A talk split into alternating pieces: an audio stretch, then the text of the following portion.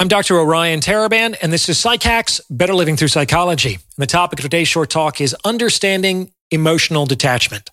So, I thought this episode might be necessary after conducting a recent consultation with a well spoken young man who watched my episode, How to Love Without Emotional Attachment, and who came away with what I considered to be some misconceptions about my message. However, I reasoned that if this intelligent guy had these misconceptions, then probably other people did as well and that maybe my message wasn't entirely clear. So I thought I would make a follow up episode to critically examine emotional detachment, what it is and what it isn't. Emotional detachment is an incredibly useful skill. In fact, it might be the most important emotional survival strategy of which I am aware. And I approach the concept of emotional detachment through a Buddhist lens, namely through the realization that the universe is in a never ending process of becoming. Everything in this world is ephemeral.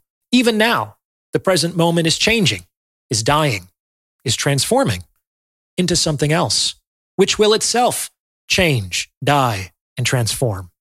Within this understanding, everything that we have will eventually be taken from us. So why cling?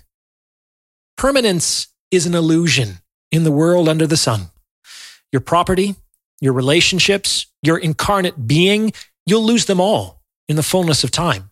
So, how will you respond when it comes time to let them go?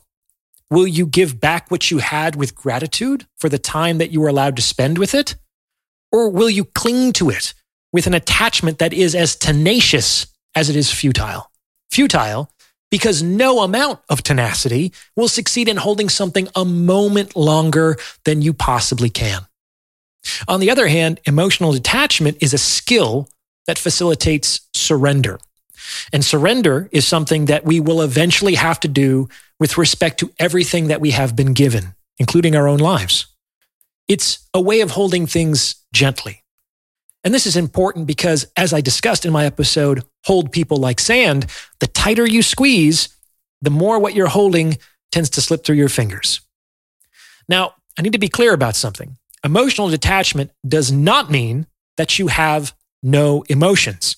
A complete absence of emotion, in my opinion, is not something we should be striving for.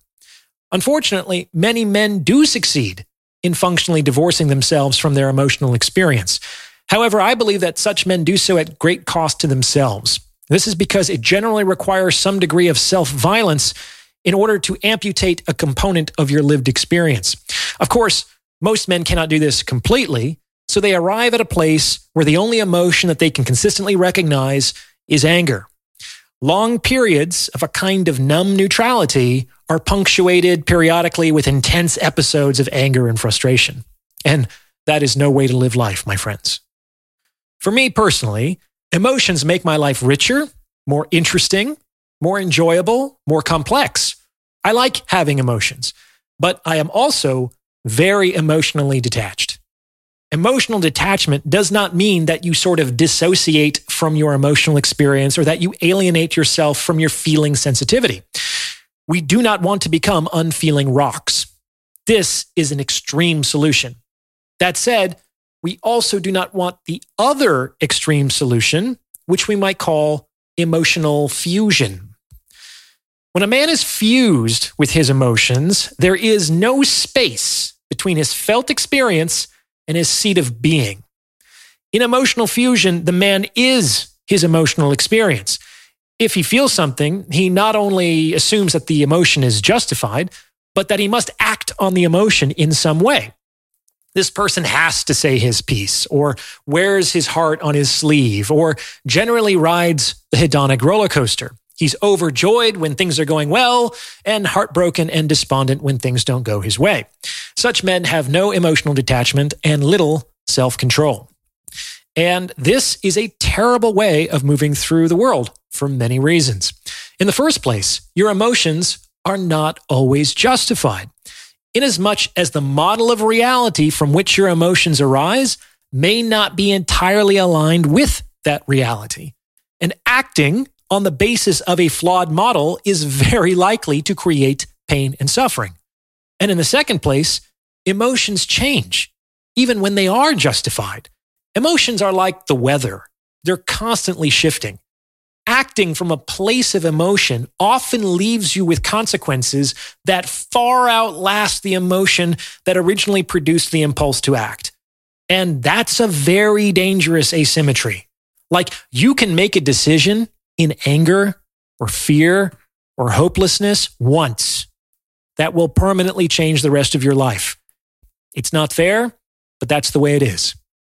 Now, before I go any further, if you're liking what you're hearing, please consider sending this episode to someone who might benefit from its message because it's word of mouth referrals like this that really help to make the channel grow. You can also hit the thanks button and tip me in proportion to the value you feel you've derived from this message. It's your support that makes all of this possible. I don't do corporate sponsorships or product placements, so I really do rely on you guys to help me make all this happen. And I really do appreciate their support. Thank you. Now, what should we do instead? It's a better idea to find some middle path between these two dangerous extremes. And that middle path is emotional detachment. To begin with, it helps to not treat your emotions like they're precious. I discussed this in greater detail in my episode, Emotions Are Impersonal. People think emotions are personal because only they get to feel them. However, behind every emotion is a thought, and the thoughts that consistently create those emotions are impersonal. If I were to think the same thoughts and believe them to be true, then the same emotion would arise in me as well. So we don't have to consider emotions to be these inherently valuable jewels that are more meaningful or significant than other aspects of our experience. In my opinion, it's better to hold our emotions gently and to consider them in light of multiple sources of information, our reason, our senses, to decrease the likelihood that we're being misled. In this way, we can consider emotions to be a source of information among many other sources of information. And we can do this more easily by kind of observing our emotions at some remove. Like you can remain still and unmoving in the seat of your being while simultaneously watching your emotions circulate through your body. That's what I mean by emotional detachment. It's like experiencing your emotions at arm's length. And this allows you to consider the information or even wisdom contained within them without allowing them to permeate your entire consciousness. If emotional fusion is like drowning and emotional amputation is like staying as far away from water as possible, then emotional attachment is like swimming. You're in the water, but you're not of the water. And this is useful because our emotions are actually really important sources of information for us. We typically need our emotions in order to make good decisions. Here's something you might find interesting. It's sometimes the case, usually as a consequence of some tumor or growth, that a person's limbic system, the portion of the brain responsible for emotional processing in mammals, must be surgically removed. As might be expected, these people don't experience emotions after these procedures, but perhaps more unexpected, they also develop a terrible time making decisions. Like if you were to put one of these people in the cereal aisle of a grocery store, they would spend hours debating what box of cereal to buy. They'll think, okay, this box is $4.25 and has a net weight of 22 grams. Now, this one's a bit less expensive, but its net weight is proportionally lower, so the cost per gram is actually two cents higher. That said, it also has more niacin per serving, so the two cent per gram savings in the one case might be more than offset by the relative deficiency in niacin, and so on and so on and so on. Do you see what I'm getting at? In the absence of emotion, there is only factual information. And the human mind is actually not great at keeping a lot of factual information in its working memory at any one time. This creates information overload, which in turn leads to analysis paralysis. On the other hand, a normal person just walks down the cereal aisle and says, Ooh, Lucky Charms, and throws it in his cart and keeps on moving. People have to make like 10,000 decisions a day, and most of these decisions don't really matter. This is where emotions come in. One of the primary functions of emotions is to serve as heuristics in decision making, allowing us to navigate the world by expending fewer cognitive resources. People who don't have access to their emotions struggle to make decisions, and that's because decision is an act of the will and has more to do with emotion than thought. So that's emotional detachment, the ability to observe your emotional experience at some remove. This will allow you to access the information contained within your emotions without necessarily acting upon them. You can feel the emotional impulse to act without relenting to it. This requires some measure of self discipline, but like any other virtue, you strengthen it by practicing it.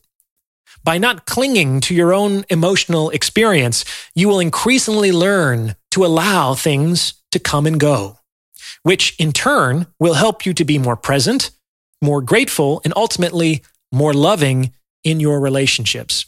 Hopefully, that clears a few things up. What do you think? Does this fit with your own experience? Let me know in the comments below. And if you've gotten this far, you might as well like this episode and subscribe to this channel. You may also consider becoming a channel member with perks like the priority review of comments or booking a paid consultation. As always, thank you for listening.